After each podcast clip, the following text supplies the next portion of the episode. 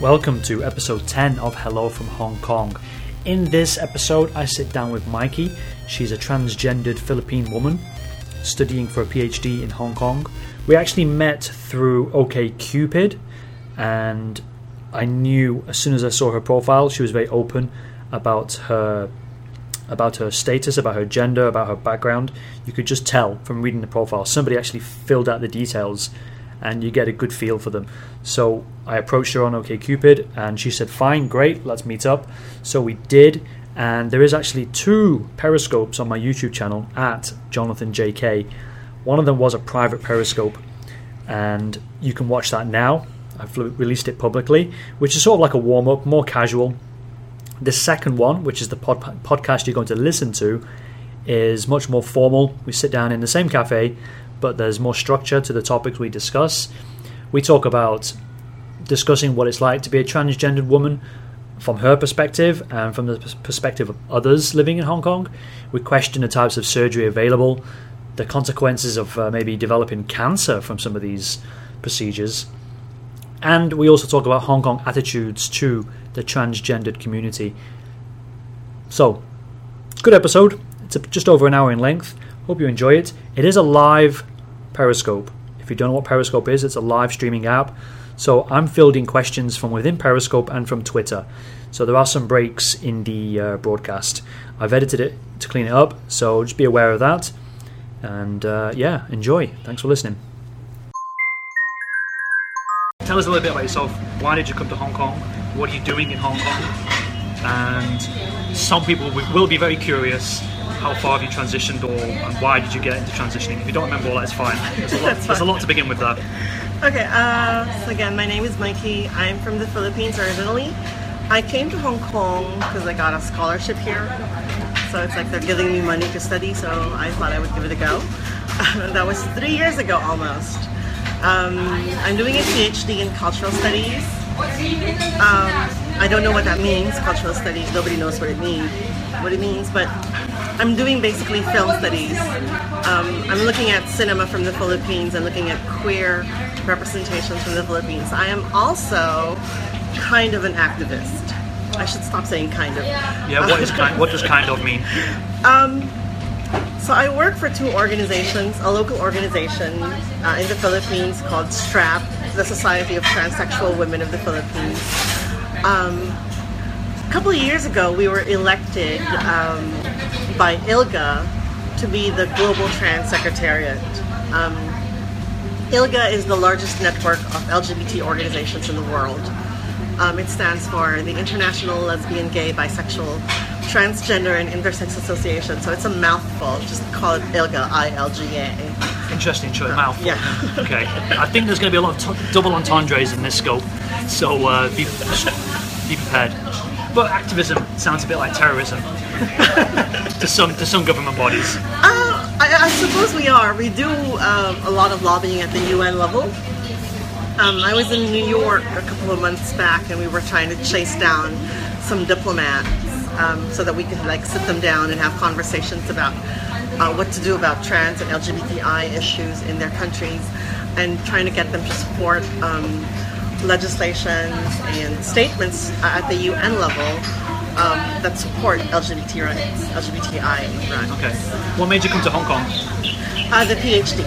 Just so the PhD. It's, the fellowship, really. And did you, when you started transitioning, did you start already in the Philippines or did you start doing it here? I did. I started in the Philippines. I was, uh, I'm 32 now. I started transitioning when I was, when I was about 23, 24, something like that. Um, small changes. At first, it was just you know makeup and accessories and clothing, but recently I started on hormones. So okay. Um, that was a recent decision, very recent, this year only, in fact. I was only listening uh, to a YouTube video today, and there was this guy interviewing another trans person, and they were talking about like the cancerous aspects of hormones. Uh, what's what you, my take on it? Um, yeah, what's your take on it? Like that's taking a risk, from what I understood. Yes. taking a risk by trying to take on take on that extra hormone yes. into your body. Yeah. Um, Is it worth the risk? For me, yes. Okay. For a lot of people, it's not worth the risk. Like before I started taking hormones, I was actually worried about all the side effects, all the you know repercussions for health, because you know your kidneys get damaged, your liver gets damaged. Um, so I was doing a lot of research, and I was talking with doctors, and I was talking with friends who were medical doctors as well. Um, and there's this one set of um, there was I, I found um, research some articles that kind of look at several different researches over the years so it's like a longitudinal research and basically hormones are safe if you're taking the right dosage if you're taking good care of your body hormones are pretty much safe Okay. Um, Thomas says you have cool glasses. oh thank you He's one of the people who can't chat. He's, he's responding on Twitter. Um, okay, so nothing to worry about with that with that regard. hopefully but, but you know you have to keep like you have to have health checks like, Right, uh, okay. twice a year so Okay. And what are the uh, what are all the ways that a man can transition into a woman? I'm sure a lot of people will, will try to sort of like they get their news from a source that will devote like five minutes to the topic. Uh, we're here for about an hour. So what are the various ways in which a man can transition into a woman? and, then, and then we're really interested in how a man transitions into a woman. Sorry, a woman. Yeah, a woman transitions to a Yeah. man. Sorry. Okay, so first of all, political correctness. No one is born a man, no one is born a woman. People are assigned a sex at birth. And based on that sex, they raise you as a particular gender. So Yeah. this is kind of like the basic framework of, of LGBTI activism. So no one has, no one is a man, no one is a woman. They grow up to be men and they grow up to be women because they're raised to be that way. Um, in terms of transitioning from male to female, several steps. Hormones is one, clothing is one. Um, I know a lot of trans women who do who um, do vocal exercises so that their voices become more feminine and they don't they don't sound so masculine. Don't do I don't do that. Don't do Valley Girl because Valley Girl is hated anyway. I don't think you're a Valley Girl. Does, does, does Mikey sound Valley Girl? I I don't can do so. it. Like I can talk like this for the whole time. Don't. That's it's okay. Go on. Sorry. And then, of course, there are surgical procedures that um, that enable you to embody the right body that you want, or to modify your body so that it conforms to what your idea of gender is. Um, usually, when it comes to surgery, we talk about two kinds of surgery: uh, top surgery and bottom surgery. So, top surgery for trans women would be breast implants and breast augmentation. Um, it's safer to do that after you've done hormones Why? because then you already have some breast tissue. Um, because the hormones let your make your breasts grow bigger. Okay. So if there's like a space there already, the doctors don't need to put too much silicone inside. Um, but still, a lot of trans women, like I know someone, a good friend of mine, she had surgery um, over a couple of months ago, like February or something, and now she has double D's. Well, she's a big lady, so like double D's are okay for, for her, but like I okay. had double D's, like no. Uh, uh, for trans men, it's a bit more complicated because a double mastectomy is um, kind of the standard procedure, uh, and it leaves a lot of scar tissue. So it takes a long time for the scars to disappear for trans men. Trans men are people, female people transitioning into male, so it's a little bit more difficult. Um, it is easier in terms of hormones to transition from female to male because testosterone is really strong, it's really powerful. Um, you only need a couple of shots to start feeling like a long-term effect. Whereas uh, progesterone and estrogen for trans women, it's a lot harder for the body to absorb it. Like I'm on two kinds of hormones right now. Um, a an androgen blocker, which kind of prevents my body from producing male hormones, and um, estrogen and progesterone, which um, increases female hormones in my body. Um, and then there's bottom surgery, and again, it's more complicated for trans men than it is for trans women.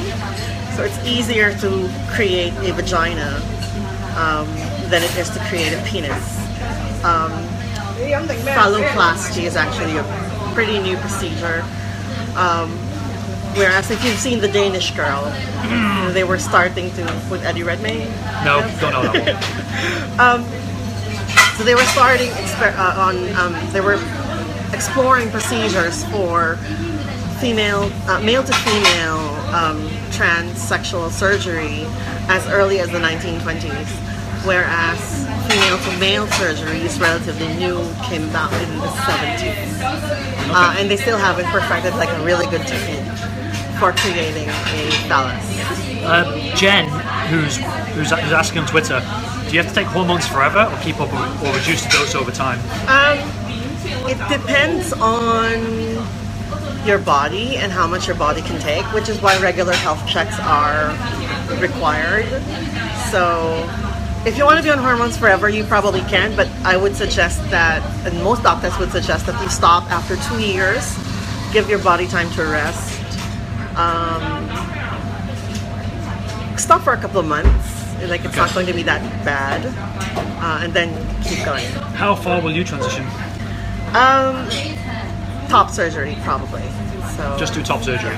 Okay, Max is asking, does any of it scare scare you? yes, a lot of it is pretty scary.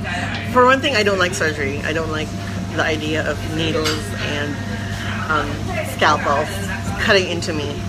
Um, so I, I, I also don't like blood. So, so it's uh, th- that part scares me. Um, but I don't know. I've seen a lot of um, my trans sisters go through the surgery and they came out fine. Um, so I, I'm considering top surgery, but I, I don't want bottom surgery. That's a good question. Are you at risk Sarah. of the same problems? Um, yes, yes. So a lot of trans women, especially those in poorer countries, actually transition without medical supervision. So they basically buy hormones over the counter and um, they just take them like candy. Okay. So that's bad.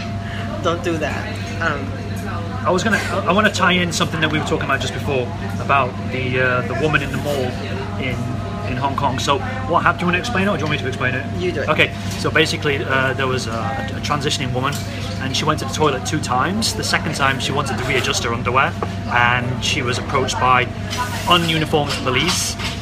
So she got a bit scared, and then she was approached by police, and altogether, I think there was about six policemen, four of them uniformed, one of them female, surrounding her, asking her like, "What, what were you doing in the toilets?"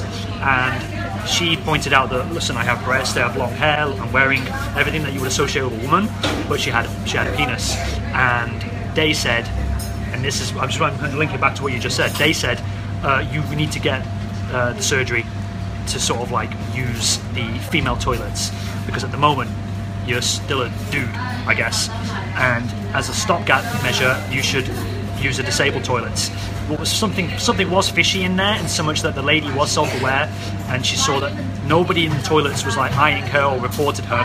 So she does think that the police, the female police officer, was just being overly extra vigilant and just wanted to sort of say something to her.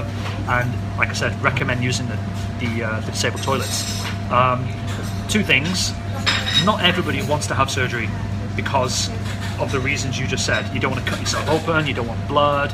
There's all this other physical stress on the body, some trans women don't want to be sterilized. right? or conversely trans men they don't want to be sterilized. Like um, a couple of years ago there was this transgender man who got pregnant and they went through that surgery. So they went uh, sorry they went through that pregnancy and they had a baby. Um, but genital surgery bottom surgery will basically definitely sterilize you. So because they take out all of the reproductive organs and you will never have children um, what some trans women do when they transition is that they preserve their sperm.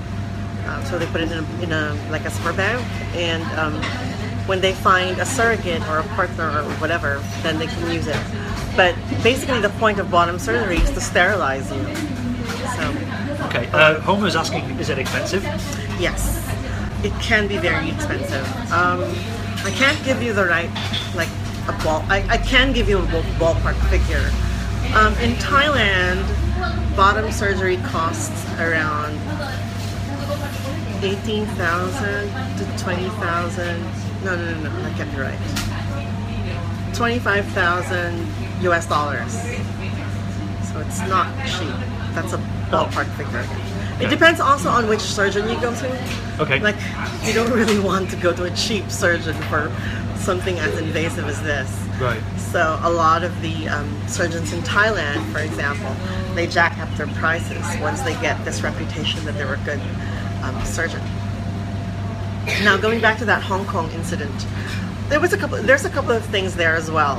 Um, one, the police seemed like they were following her Yeah. because like how would they have known that she went to the bathroom twice so she was being surveilled from a very early point um, when she entered the mall probably um, hong kong is a big surveillance society there are cameras everywhere Secret police. So- secret police. Oh no, not secret police. Ununiformed police are everywhere. ununiformed police are everywhere um, well, actually, Hong Kong has more police per 100 people than anywhere else on the planet. I know, Yeah. I know. It's like they're, they're paranoid here. Um, so it's, it, it's also, on the other hand, a race thing because the person was, was, not yes. a Hong Kong local. She was also from the Philippines. So it, it's it's also a race thing. And three, it's a form of body policing as well because in order to detect that she was trans, then these officers were working off classical traditional ideas of what a woman should look like. Um, so yeah, that. But considering considering that they said just use the disabled toilet, and they said you should get surgery, I think she got off lightly compared to what happens in North Carolina. Yes, exactly. For example, but it's still not a good thing. But at least it's like the, the response was better if you wanted to like put it on a scale. Yeah. Plus, the disabled toilet, I think. I mean, I try to use the disabled toilet as much as possible because there's always a queue in the guys' toilets, and less people use, so fewer people use the disabled toilets. But she took offence to the disabled toilets. But there's like loads of advantages, so why would she get upset? Be- why, why would you get upset if, if, they, if you if it was told that you need to use the disabled toilet? because we're not disabled. I'm not, but I use it. Yeah, but that's not the point. Um, Okay, you have tell to, me the point. You have to realize that transgenderism, there's a long history of pathologization. In other words, Yes. It's always been treated as a mental illness. Even up to today, the DSM 5 and the ICD 10, the DSM is what's used um, in the American Psychiatric Association Right. to diagnose mental illnesses. The ICD, the International Classification of Diseases, is used by the World Health Organization, and both manuals list transgenderism or a form of transgenderism as a mental illness. So, kind of telling a trans person to just use the disabled toilet is adding insult to injury. Okay. So that's where we're where we are coming from. Although I do get that you know disabled advantages. toilets are sometimes more convenient. Yeah, for sure. Because I mean, why would you want to use? Why would you? And I mean this as a joke, but why would you want to use the female toilets when you always have to queue up? I've seen the queues in, in, any of these malls. The women are always queuing up, and there's an empty disabled toilet there. So yes, I get it that there's a history of like linking mental illness with the idea that just use a disabled toilet, but there are practical advantages if you're able-bodied to get inside that toilet. Yeah, um, but you're also taking away something that is reserved for disabled people, for people with disabilities. Like, what if you're peeing there and Yeah, I get someone that. in a wheelchair really has to go?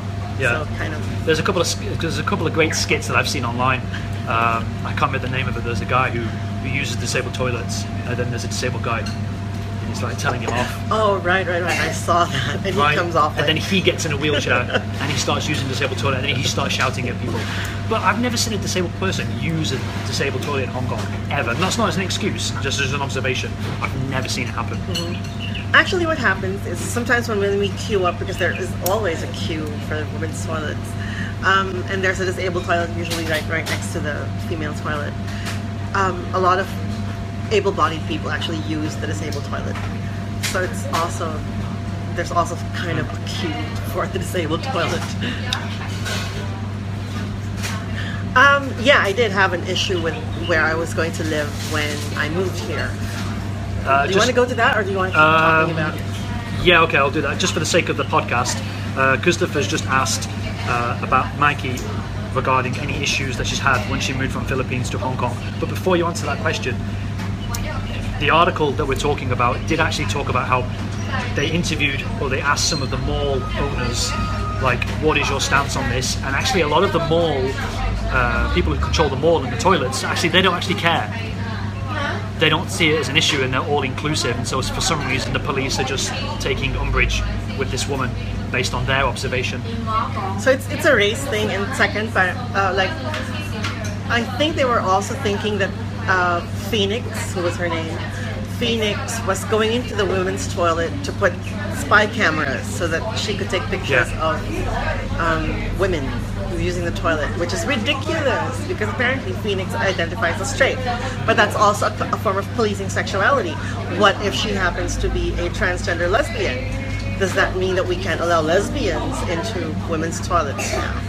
So this this idea actually comes from the North Carolina legislation, where you know these ideas travel, and um, you have to realize that the United States is incredibly powerful in terms of setting the discourse, um, and these unintended consequences do happen a lot. Um, yeah. Okay. So we've just talked briefly about something that happened in Hong Kong that's related to the topic of transgender issues, and just bring it back to you. Living here, moving here. Christopher said, "Did you have any problems?" I did because I did not tell them I was trans. Because I was afraid. Um, I, I was afraid that they would revoke the scholarship if they found out I was trans. Um, I was afraid that they would like kick me out of school and cancel my visa if I told them I was trans. Um, so they put me in a boys' dormitory for the first couple of nights. Um, thankfully, the, my roommate, I, I was with a roommate then, um, hadn't arrived yet. Um, so I spent the first two nights at the university in my dorm room, at in the boys' dormitory, alone. And then I used the shower, and I was like, I cannot live like this for the next three years. Like, cancel the scholarship all you want, but I cannot use this kind of toilet, this kind of bathroom for the next three years. Um, so I told my department first that I was trans and that they put me in a boys' dorm. And then they contact the Student Services Center.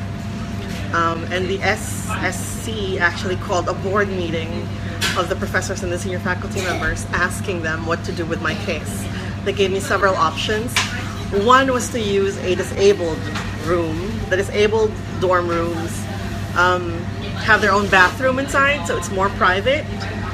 Um, but at that time, again, they were also confused because like the dorms are structured according to sex. So certain floors are reserved for boys, certain floors are reserved for girls, and they were still kind of confused where to put me.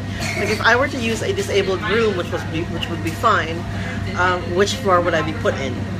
That was the question. And the second issue was that all the disabled rooms at that time were actually filled up. So they didn't have many disabled rooms, but they were all filled up. So the second option they gave me was a solo room with its own bathroom, which happens to be the maid's quarter for um, the warden. The warden is the guy who takes care of the dormitory. Um, I looked at the room and I was like, yeah, this is great. This is fine. I can live here for the next three years, and I have lived there for the next three years. Um, but I was very surprised at how open they were and how accommodating they were.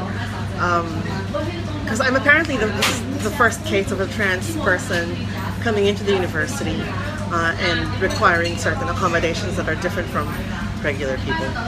Um, but yeah, so like it, it's been kind of a perk for me being able to live in this room because I get my own bathroom, I get a nice living space.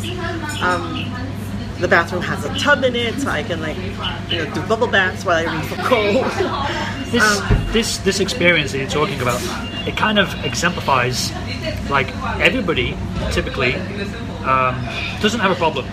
Authority has a problem. Like the police, the police care.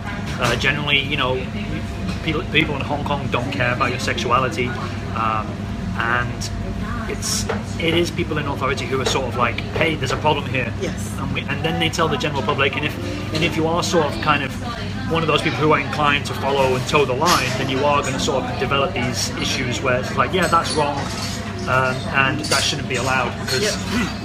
Because even in North Carolina, where they ha- they have this law now in place, there are a lot of businesses that are saying, actually, we don't care, and they're putting up stickers with the half man, half woman uh, signage to, to, to tell everybody, we don't care, just use the toilet, not a problem.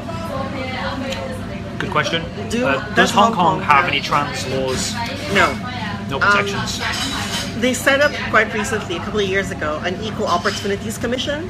The Equal Opportunities Commission is supposed to like look at businesses and universities and schools um, and make sure that things are diverse across all sectors. Of course, um, the Equal Opportunities Commission doesn't really have that much power because there is no legislation in Hong Kong uh, that calls for um, anti-discrimination against um, or protections against discrimination for LGBTI people. There are certain protections for women, for children, for racial minorities, but the language does not include um, sexual orientation or gender identity. Oh, there's some questions here. Uh, we'll talk about Native Americans or First Nation people. I want to anyway, uh, Thomas. And the other Twitter question is, what toilets does Mikey use in public? Uh, women's toilets. Women's 'Cause, Like if I look like this and I enter the men's room, people would freak out. To be fair though, men's toilets are pretty gross. So if, That too. if I could, I would transition just to use the ladies' toilets as well. the issue that I had with the article though, and I can understand why, is that the Filipina in the story doesn't show her face. And I think face is very important when we're talking about trans issues because we face is, is one of the most important things. Even if on a dating app, you want to see a face, you want to see you want to see it. It's, and the article obviously obscured it for her protection. But at the same time, if we could see her face, we could have a better understanding of like how she was judged at the same time. But as it is, you just see the back of her, right? I, I um, when the incident happened, Phoenix actually called me. Oh, so you know Phoenix? I do know her, but she's asked her her identity to be um, hidden Sure. because she doesn't want to be targeted by the police or by authorities. Um, she works here in Hong Kong. She's been here for four or five years now, uh, and this has never happened to her, which was part of the shock that she got. You know, um, I think Phoenix wanted her identity hidden because she didn't want to antagonize the government, to antagonize the police, because that doesn't really work here in Hong Kong. If you fight them, then they get even more aggressive. So you have to talk to them very, in a very civil manner, in a very, in a very calm manner.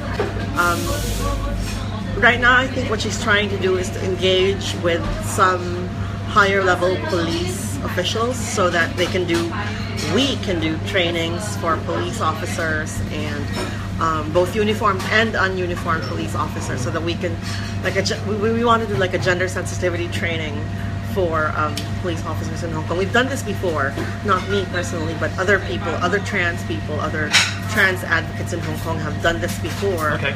but there hasn't been any follow up. So. The I would ask, just change topic slightly.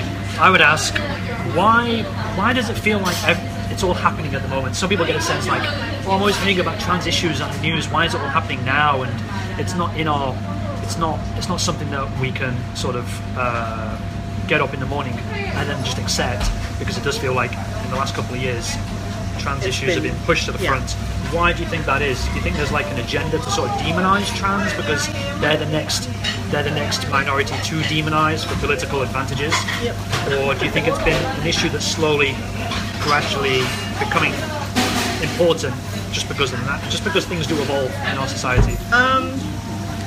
On the one hand, I see the forefronting of trans issues as a function of the media. A couple of years ago, um, when Orange is the New Black came out and Laverne Cox was there, and really that was the first kind of mainstream, recent mainstream character who was trans and played by a trans woman. Um, so one of the reasons trans issues are very um, loud today is that the media, entertainment media, has been forefronting trans issues. The second reason I think it's popular is that we have marriage equality in the U.S. now. So, like, what's the next issue that we will look at? I mean, um, a little bit loud here. It? Sorry about the location. If the noise, background noise, is annoying you, uh, this is the best place for us two to meet up. Um, And it was quieter last time as well. It was, it was. There weren't so many people the last time. Yeah. So I thought it would be okay. But anyway, sorry about that. Um, where was I? You were talking about marriage equality. Oh yeah, you're right. All right, right, right. So like, not that marriage equality is in any way more important than trans issues. Actually, it's the other way around for me, because trans people are being killed, murdered left and right every day. Um, but I think it's like the logical next step. So when people achieve that kind of marriage equality, then we can look for other issues that we can uh, fight for. Um, but again, that's a very problematic way of seeing things because again, it forefronts cisgender issues over trans issues. So Okay. The what I'm getting at though is we're going to talk about the history of transgender transgender issues. And actually, having done some research, there are references to transgendered people that goes as far back as 200 BC to 400 BC in the Kama Sutra. Okay, which is a great book by the way. Uh, there's that, and then there's also First Nation peoples in North America. And interestingly, they were seen as positive if they could, if they felt like, and somehow they communicated this, they felt they were both a man and a woman. They were highly regarded, and some of them became um, shamans within their community. But so there were positive aspects. They were, they were sorry, they were positively received in that culture, but in our culture, we kind of demonize it. And I think, as a layman, that there's a relationship between the way we demonize it and the puritanical stance that generally exists in the West. And minority cultures, they interpret it in a different way. And while they haven't been taken over by, say, Christianity, if you're transgendered, then you're probably going to have a better life. And to link that back to history, to now, it's like it's not a new issue, but I think with media, accessibility of information and news, we get to learn more about and get to hear more about these things. Do you have anything to say about that? um, a few things. Okay, I'm gonna go whole, all cultural studies now. Okay. I wouldn't look at the past and history uh, from a lens that is contemporary. Like I would not call those identities transgender. Sure. Um, transgender is a new concept. This was invented in the 1970s, um, or a little bit earlier than that, with Magnus Hirschfeld. But my, I think what I'm trying to get at though is, is sexuality has always been tampered with since since ever since the invention of farming. I'm reading a book at the moment called Sex at Dawn, and uh, it's always been manipulated. So go on. Um, so it's a function, I think, of globalization and modernity, which happened um, in the age of imperialism. So when imperial powers from the West started spreading their ideas of what modernity is, of what being a rational human being is, and all of the restrictions that those things entail. A woman should be this, a man should be this, blah, blah, blah. When that started spreading And solidifying. and solidifying, they actually started erasing the history of locals and minorities and the endemic. So, in the Philippines, for example, um, it's exactly like the Hijra. It's exactly like the First Nation people. Uh, uh, just let people know what hijra means. Hijra is the. So when we talk about gender in India, there are five, six different genders. One of those genders is the Hijra. The Hijra is seen as a combination of the male and the female spirit. So they're kind of an in-between um, entity identity. So that's what the Hijra is. We have the same traditions in the Philippines. In the Philippines, in pre-colonial times, we had spiritual leaders and healers and, and, and shamans um, who were what we would call now transgender. So they, they were gender crossers. Um, but gender in the Philippines is a function of occupation. So it's the occupation that genders you. Um, we call it the babaylan. So babaylanism uh, was considered a female occupation, but it was not restricted to genital females. So if you were a genital man, but you were effeminate, you were um, attracted to other men, uh, you would wear women's clothing, then you would you were considered automatically divine because people saw you as a combination of the male and the female. So that was a sacred thing for them. And But they're seeing the positives Yes, these are have all the combination positive. of positive attributes of both genders. Yes. Right. Um, But for some reason, we're demonizing it. in the Philippines, what happened was so these babaylan women or trans women um, were allowed to take on partners of the same sex. So they were allowed to marry and have husbands. Um, and again, they occupied a very special place in society. They were second only to the chief. So if the chief died and they were looking for an heir, they would consult the babaylan. Okay. Um, when Catholicism entered the country, of course, the priests saw these shamans as their rivals because they were supposed to be the links to the divine. But here they find the natives, they have their own links to the divine. So they actively rooted out the practice of babaylanism um, when they started Catholicizing everything. Uh, in the Philippines, we had 350 years of Spanish Catholic rule. So that happened for about 350 years.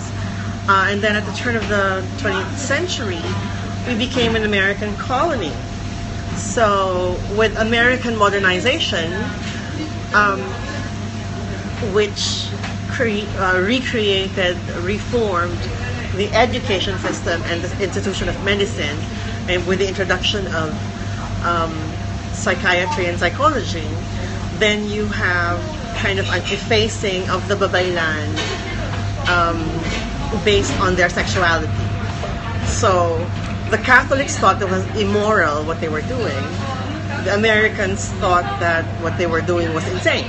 So because of those two different kinds of discourses, then the practice of babaylanism was eventually rooted out, replaced by other practices, modern practices. Uh, right now we call that kabaklaan, being bakla. Bakla is the term for uh, gay men and trans women in the Philippines. You say that ten times. bakla. Bakla, bakla, bakla, bakla. Well done. Okay, that's it. Okay. Oh, that's it. Is it? Oh, okay. Sorry. Um, okay. The book. So the book I'm reading uh, is called Sex at Dawn by Christopher, Dr. Christopher Ryan, PhD, and Cacilda. I always forget the woman's name. Damn it, Jonathan, you oppressor, you, you, uh, you white Cis male privilege. Yeah, exactly. I forget the woman's the woman's name, but it's a great book. But in that, it's talking about all kinds of sexuality, and it's about a spectrum, not this binary male or female, man or woman sort of issue. In it, it's talking about how the majority, whatever that culture is, the majority has started to wipe out the minority cultures, but the minority cultures have a much more positive idea of what sexuality is and should be, and the balance of power between both male and females, mm-hmm. regardless of regardless of how they identify, doesn't really matter. And life is so much better. And so when you look it back at when, when I look at it, I just think there's something wrong with Western culture, personally. There, there has to be through because of religion and if you read the book I'm not going to go into it but if you read the book Farming as well farming changed human history or human uh, human interactions okay But but question: Was the book looking at farming from a Western point of view, or was was it looking also at local practices? Um, it's looking at it from a Western point of view. The Western style of farming, you own the land, and then you need someone to look after the land, protect the land, then you own people, and then you start controlling people, uh, that kind of thing. Because the thing is, in the Philippines, um, in pre-colonial societies, and in many societies that exist still today, um, it's the woman who farms. It's the man who takes care of the house. So it's kind of like the other way around. It's the woman who goes to the field and tills it, you know, and, and does the actual planting. Um, and then it's the man's job to kind of look over the farm and make sure that there are no raiders and there are no um, like invaders or whatever. So it was kind of the other way around. Okay, I have some Twitter questions for you. Lulu is asking, at what age did you start to realise you're a woman in a man's body? Uh, three, four. Wow, wow, as early as that. okay. Yeah. We'll get into that. That's kind of interesting. And Jen is asking, are there many transgender domestic helpers working in Hong Kong? Um, trans men, yes, Right. yes. And have you heard? Thomas is asking, have you heard of the trans bear community? No, but I can imagine that it, it exists.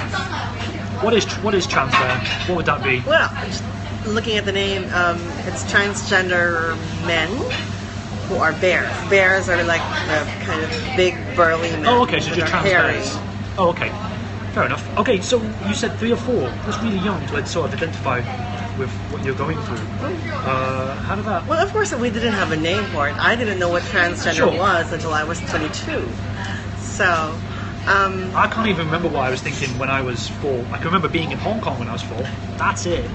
but, but I, I do remember like people calling me, "You're a boy, you're a boy, you're a boy." But I was thinking, no, I'm not. Like I know my brother is a boy, but I'm not. I'm different. Okay. So I, I, I suppose identification works differently from cisgender with cisgender people and with trans people.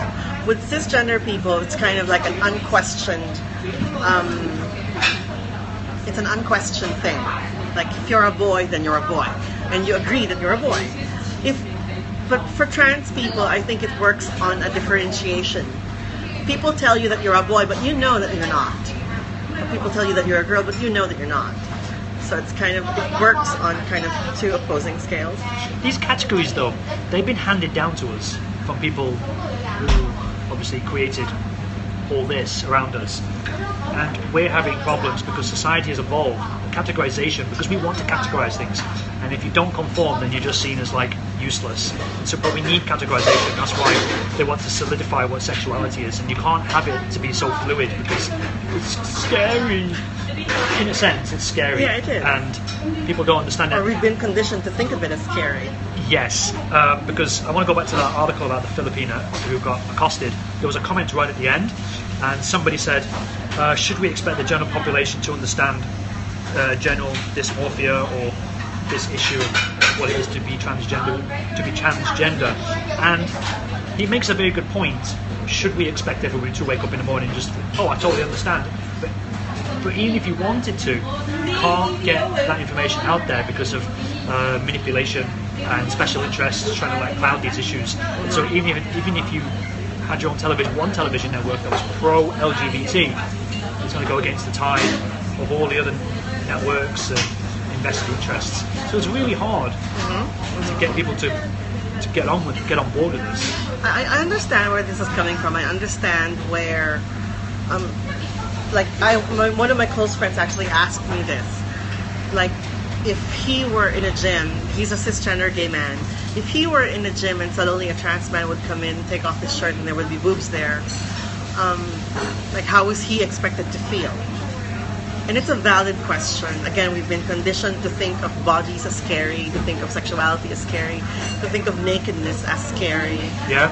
and to think of labels as important, you know? But again, in the trans community, we all dream of a world without labels, only beauty.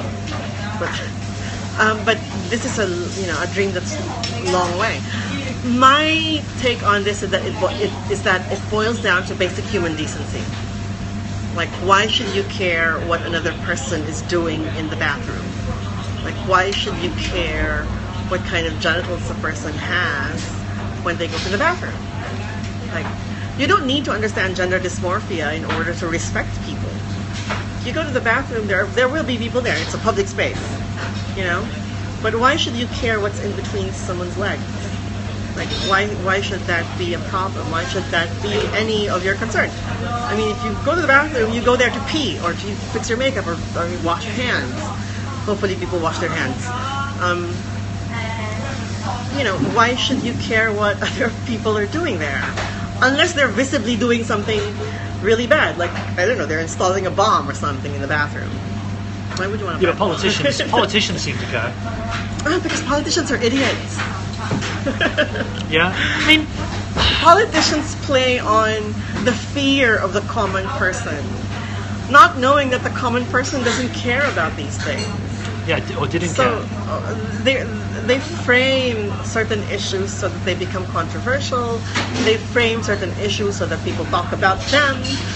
Um, it's all a function of framing, really. Well, to go back onto categorization, it's like if the way I see it, and someone said it to me once, and I can't remember who said it, but we live in a virtual reality. All this talk of like VR headsets and Oculus Rift, we're already living in a created reality or uh, uh, yeah, a reality that's been created by somebody else, and we're brought up in this reality. And some of us think this is the real world, and it isn't. It's just a way that someone's organised the world as a collective. People before us said, "Oh, cities seem like a great idea. Let's run with it," and we are running with it. And a lot of people are brought up into the world and see a city. Oh, this is what this is what life is like. This is not what life is like. But then when we get down to the details, oh, here are some toilets for women. Here are some toilets for men.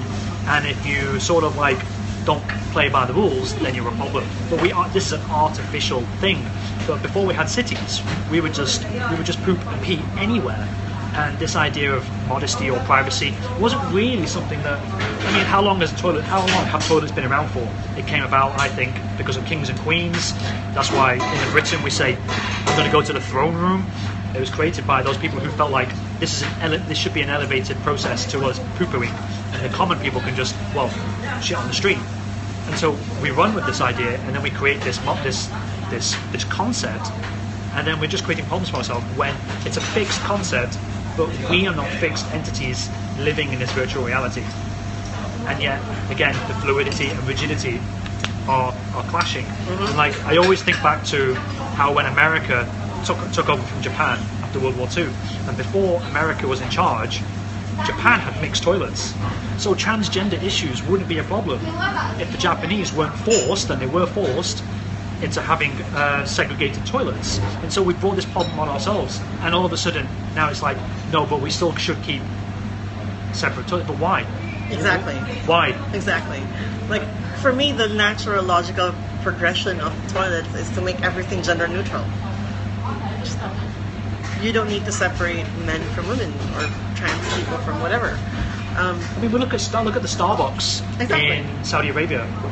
They had problems. Women had problems once the, the, the dividing wall fell down, and we're looking at it as Westerners thinking, well, it's just women and men buying coffee, but they have to live on either side of the of the same Starbucks office uh, coffee shop with this veil. The veil fell down, and they said, right, no women are allowed here.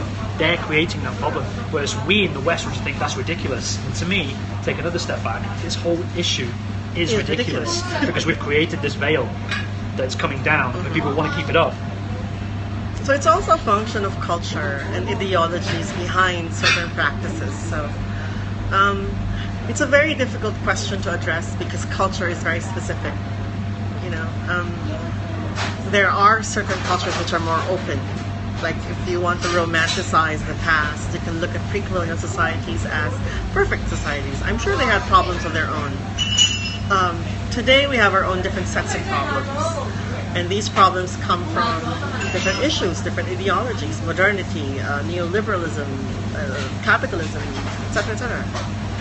So it's a very difficult question to look at. But yes, you're right. If you if you take a step back, and if you step back far enough, you see how everything is just constructed.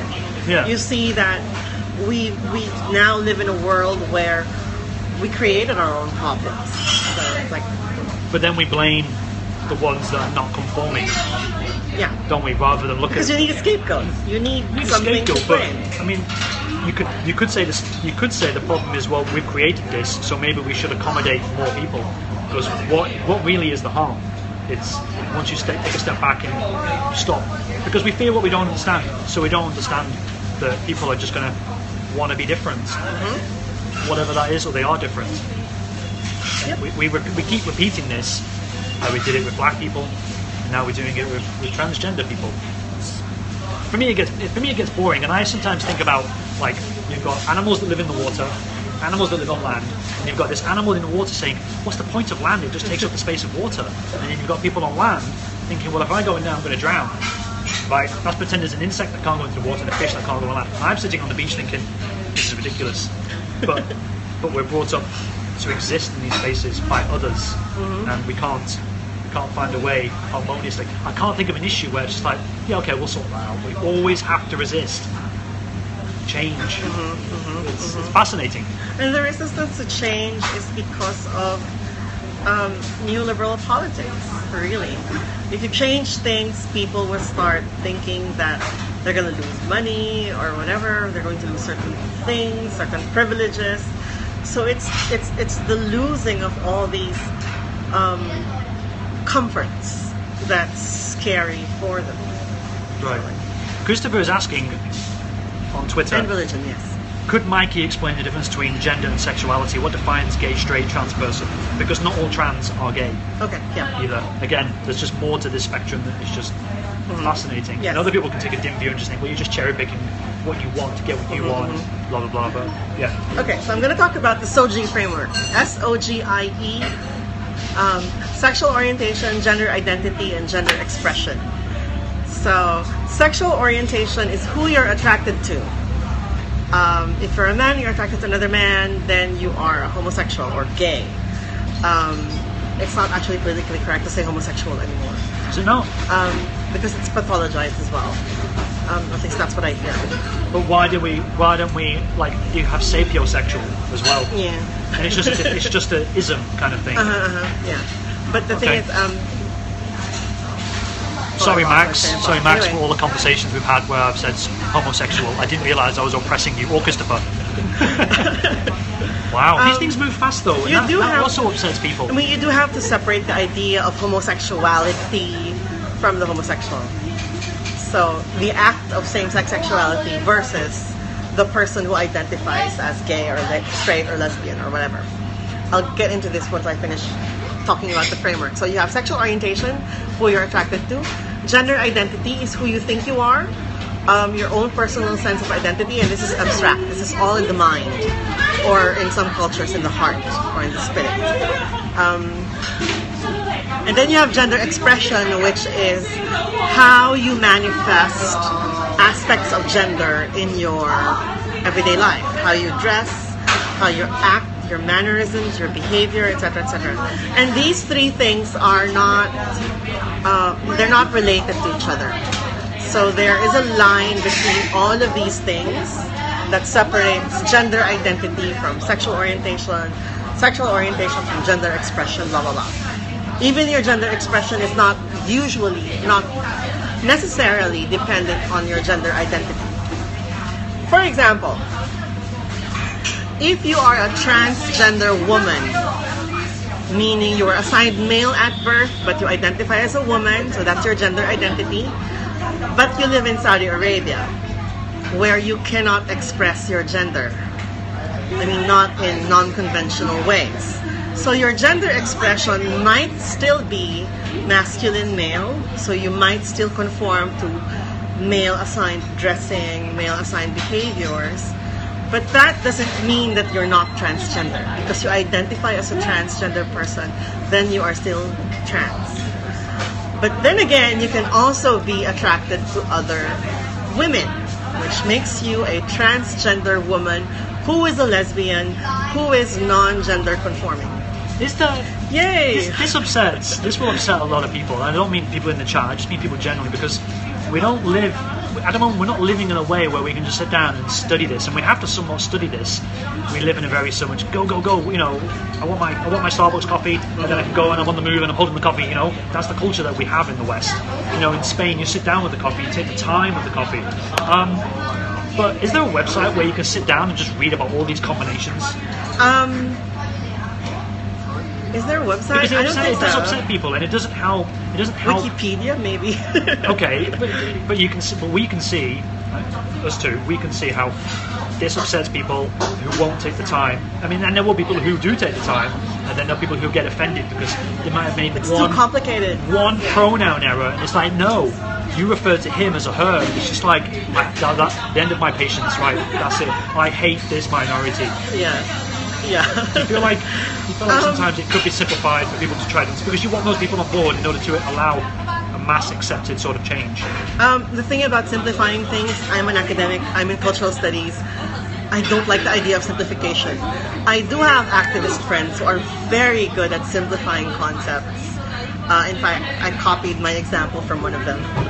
Um, I, Phoenix, for example, the, the, the woman at, from the IFC, she's very good at explaining sexual orientation, gender identity, gender expression, which is what, what she did with the police which is what she did with the police when she was being harassed. So she was trying to very calmly explain that sexual orientation is different from gender identity. But then she was also very stressed at that point because, again, it's a very scary thing to be accosted by by police officers, especially ununiformed, non-uniformed police officers. Yeah, you can't. You don't, we don't want to trust them. Yeah, because like, how do you know they're telling the truth? Like, Sure. When do you ever see an ID card? Exactly. What have you, what have you got to we don't know what it against? looks like. Yeah. It's, it's, uh, yeah. Okay, we have some Twitter uh, comments. Lulu says, sadly, the efforts of minorities or special interest groups to reclaim equal rights are perceived as a zero sum game by many. And Joseph Bayshaw says, uh, accommodate out of respect. We're all human beings who all deserve the same respect. I think that's what's lost as well, for the most part, in any of these arguments. It's a human person who just thinks differently. Exactly. Like, um, what was the other one? Effort, yeah. Zero sum game by many, yes. Even the activists are kind of, you know, we don't look at the world with rose-colored glasses. So we know that it's very difficult to push for change. We know firsthand, I know firsthand, how difficult it is to get institutions to change their policies so that they become more inclusive. Have you seen this film, Paris is Burning? Yes, I have, but I saw it ages ago. Um, Okay. But yeah, it's a good film. Paris is Burning is a good Do you film. recommend that for everybody to Yes. watch? Um, Paris is Burning is about um, drag culture in New York. Um, and it talks about race, it talks about class. It's a very interesting movie. Okay. So yeah, see Paris is The only drag movie I've seen is Priscilla, Priscilla Queen of the Desert. Also a good movie. I, I love that movie. Um, there's also To Wong Foo, um, which starred Wesley Snipes and Patrick Swayze and John Oh, yeah, Leguizamo. yeah, yeah. Um, most recently, I would recommend The Danish Girl. The Danish Girl is really well written. Um, don't look at the film from a trans activist lens because I've read reviews about uh, The Danish Girl and they were looking at it from a trans activist lens and they were arguing that the film is politically incorrect, it's, it's pathologizing, it's medicalizing trans issues. But hello, this was in the 1920s. Like we had no trans activism back then. So you have to look at the film and watch it from you know, its proper historical context, which I thought was really beautiful. And the performance was really good. Okay. Um, and cinematography as well was really good, and the music was really good. So, The Danish Girl.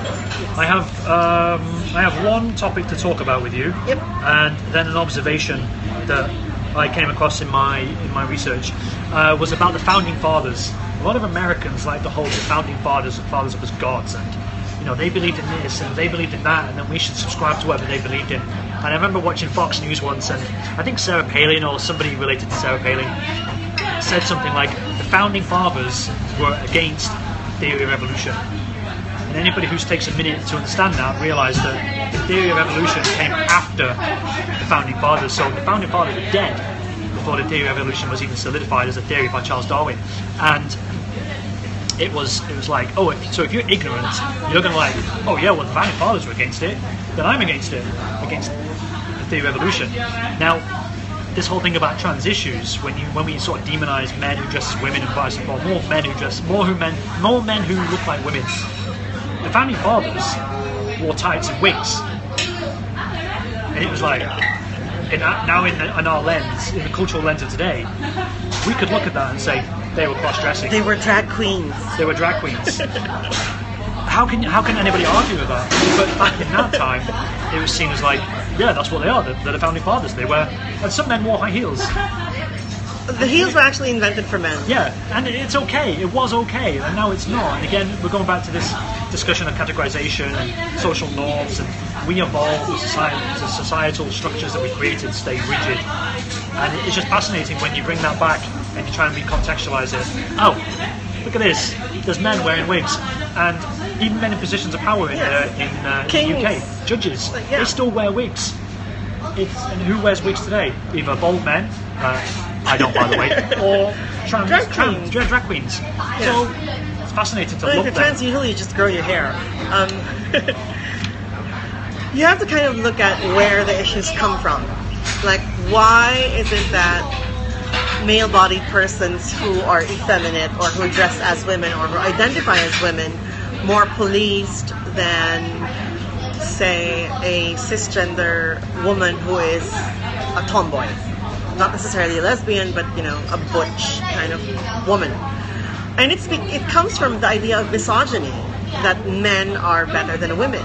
So if a trans woman, um, people see you giving up male privilege as an affront. So why would you? You're already a man. Why would you want to be a woman? And why would you want to occupy that lower position in society? Right? Again, minority cultures don't have this problem because no. the patriarchy never got to a position where it was all encompassing Yeah.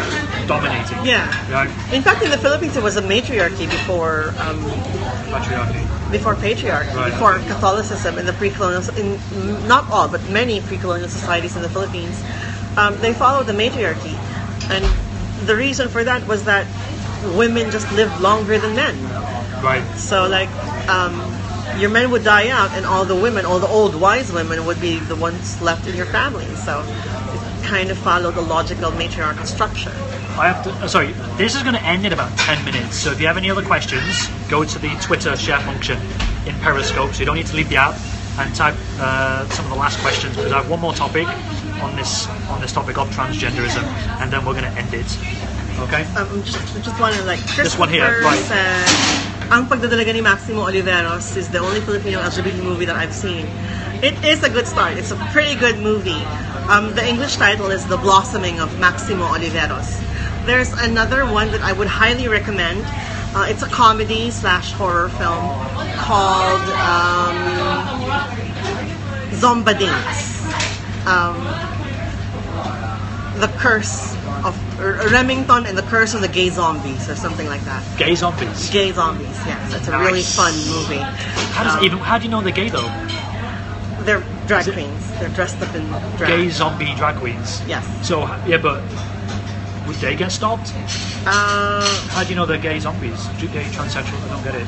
they're male-bodied persons in women's Who, clothes. if there were gay zombie drag Well, queens, you who would care? realize, like- who would care about them? Again, in the like zombies. Philippines, we kind of don't differentiate between gay men and trans women. So we don't do that kind of differentiation. What about- That's a very recent phenomenon. And by recent, I mean 2002. Do you, do, you, do you differentiate between gay men and gay zombie men? Um, I suppose we would, You maybe. You definitely have to run away from one of them anyway, wouldn't you? But a straight man who's insecure would run away from both. So. um, uh, Lulu makes a comment. Check out the Spanish film by director Pedro Al- Almodovar, or Blah. He's exposing trans issues for decades. You are talking about Habla con. Um, Talk to her, which I have seen, and if it is a good film. Yes. Christopher saying depends if the, if the zombies or the, or the gay use poppers or not. How would that even change it?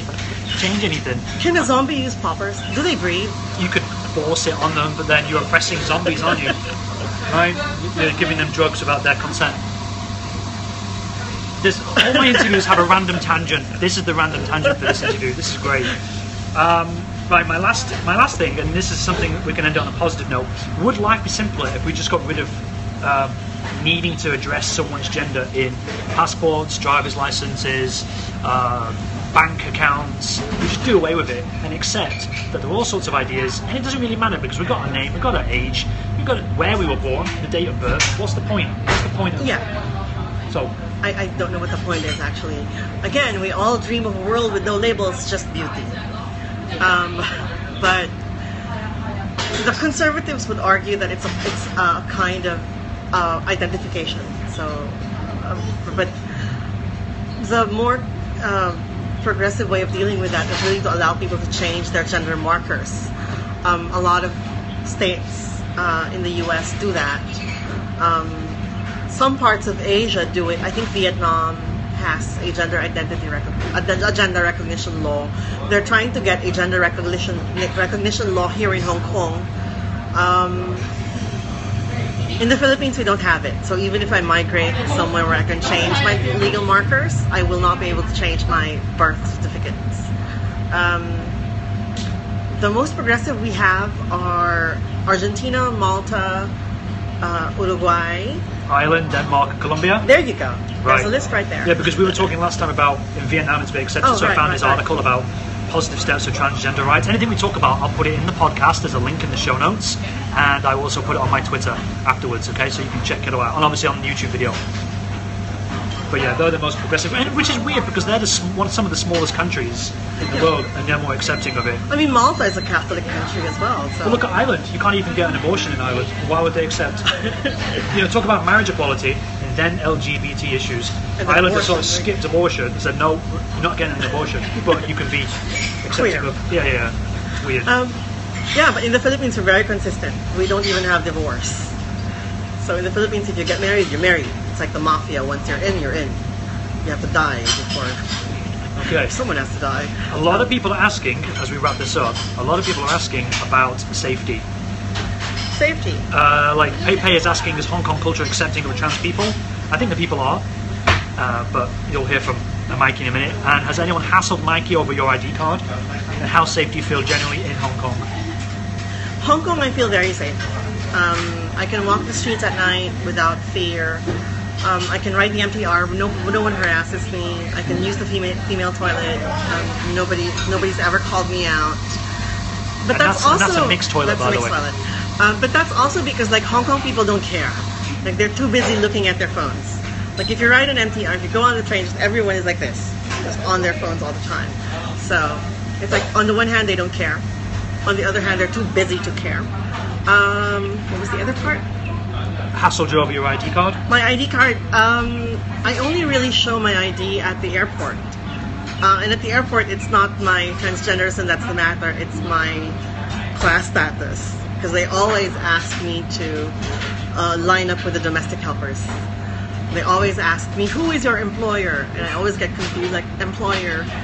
Uh, do you mean Lingnan University? Do you mean my, my university? Um, so they always assume that if you're brown and you're a woman, You're a domestic worker. you're a domestic worker. So it's a function of class and race, um, but not so much the gender marker. Okay. Like in the States, when I go to New York, um, I've never really been asked, why do you look the way you look? That's, that's never been an issue. Um, I went to Brazil and, and I thought that would be an issue, but the immigration officer didn't even look at me. She just kind of took my passport, put a stamp on it, and gave it back.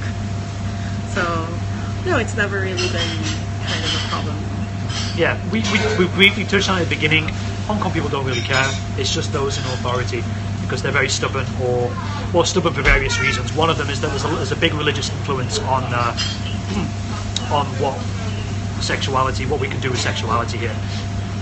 I kind of want to answer that. Do you want to answer this question? Okay, Christopher is asking via Twitter, does Mikee disclose uh, hookups? Yes, all the time. Before I meet someone, I tell them I am trans, or I put it on my profile. Um, I don't want them to get shocked and then start murdering me. Um, that that on the one hand, it's it's bad because like you have to disclose only when you feel comfortable when you're when you feel comfortable enough to disclose. But on the other hand, you ki- I kind of think like um, if a person doesn't want me because I'm trans, then that person is not the right one for me. So like, no, never mind. So I kind of use it to weed out the assholes from Right. the. the But your profile, because I met Mikee through OkCupid, and so your profile is actually like upfront.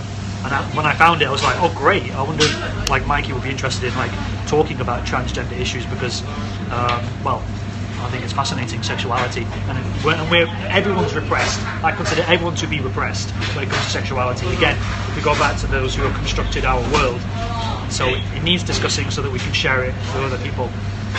Yep. There we go. Um, where can people find you to engage with you? I know some people have from the private Um, yeah. chat, like Christopher. I am on Twitter, Mikee013, M I K E E 013. Um, I'll give John my email, so if you can email me if you want. Um, it's MikeeInton013 at gmail.com. Mikee, M I K E E I N T O N 013 at gmail.com. Andy was asking about Breakfast on Pluto. Do you know this film? Um, I've been told about the film. I haven't seen it. I started reading the book, uh, but then I started reading another book which was more interesting. so I, I, I got through like a couple of chapters through Breakfast on Pluto, but I will get back to it soon. Max says you should scope. Um, I will try. I don't have much time because I'm supposed to be finishing my thesis. Um, I have to hand in the whole thing by August, um, so I don't have much time. Nicole's saying, could you say your email again? M I K E E I N T O N max013 at gmail.com. There is actually, a, and Max says you should scope. Uh, but I saw this morning a trans person scoping. Oh, cool. I've got a link to it. Hopefully, it's still up and around. Yeah, Babette Babette Bombshell. This is uh, this is who the, this is this person here, and it's very it's very in your face. You can tell by the bob picture. Oh, love that. With Ursula. Yeah, it does look like Ursula. Yeah, but the way she's constructed herself, the makeup is deliberately off center. It looks like she's been crying. It's very good. Uh, this person here, I'm, I'm tempted to follow, give, I give that person a follow actually, because they seem very entertaining and they're playing inside a character that you can think, yeah, I can get on board with this. Max, do you know this person? Babette Bombshell? Okay, Max. Max knows everything. There we go. Max and Nicole, they know everything. Okay, cool. Um, I think we're going to leave it there because I've got to go to work. Gotta Thank get ready. Thank you so much for listening. Thank you for doing coming on. Do you like talking about this as a I topic? I do, I do. I do. It's fun. Right, because the last time I, well, not the last time, but one time I brought a person on the show, and afterwards they were like, "Can we talk about something else next time?"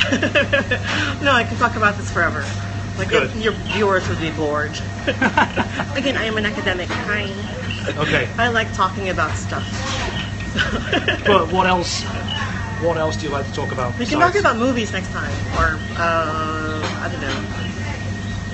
What do you want to talk about? No, no, I'm, I'm just curious. We Like, can talk about dating life in Hong Kong. I've had a lot of experience with that. Would you All like- of them tragic. would you like Mikee to come back and talk about dating in Hong Kong? Could you make it really sordid and sexual so that people can uh, Oh, I intend to. get really into it? Oh, there we go then. Yes, come back. Yes, there we go. Thank you, thank you. That's Okay. Very nice of you. Cool. We're going to leave it there. Again, this this is, al- is already on YouTube. There's a pre-interview with Mikee, so you can go to my YouTube channel, Jonathan JK. If you uh, don't know how to spell my name, basically, that's where I am on the internet. All of this. Okay, so screenshot that if you're new.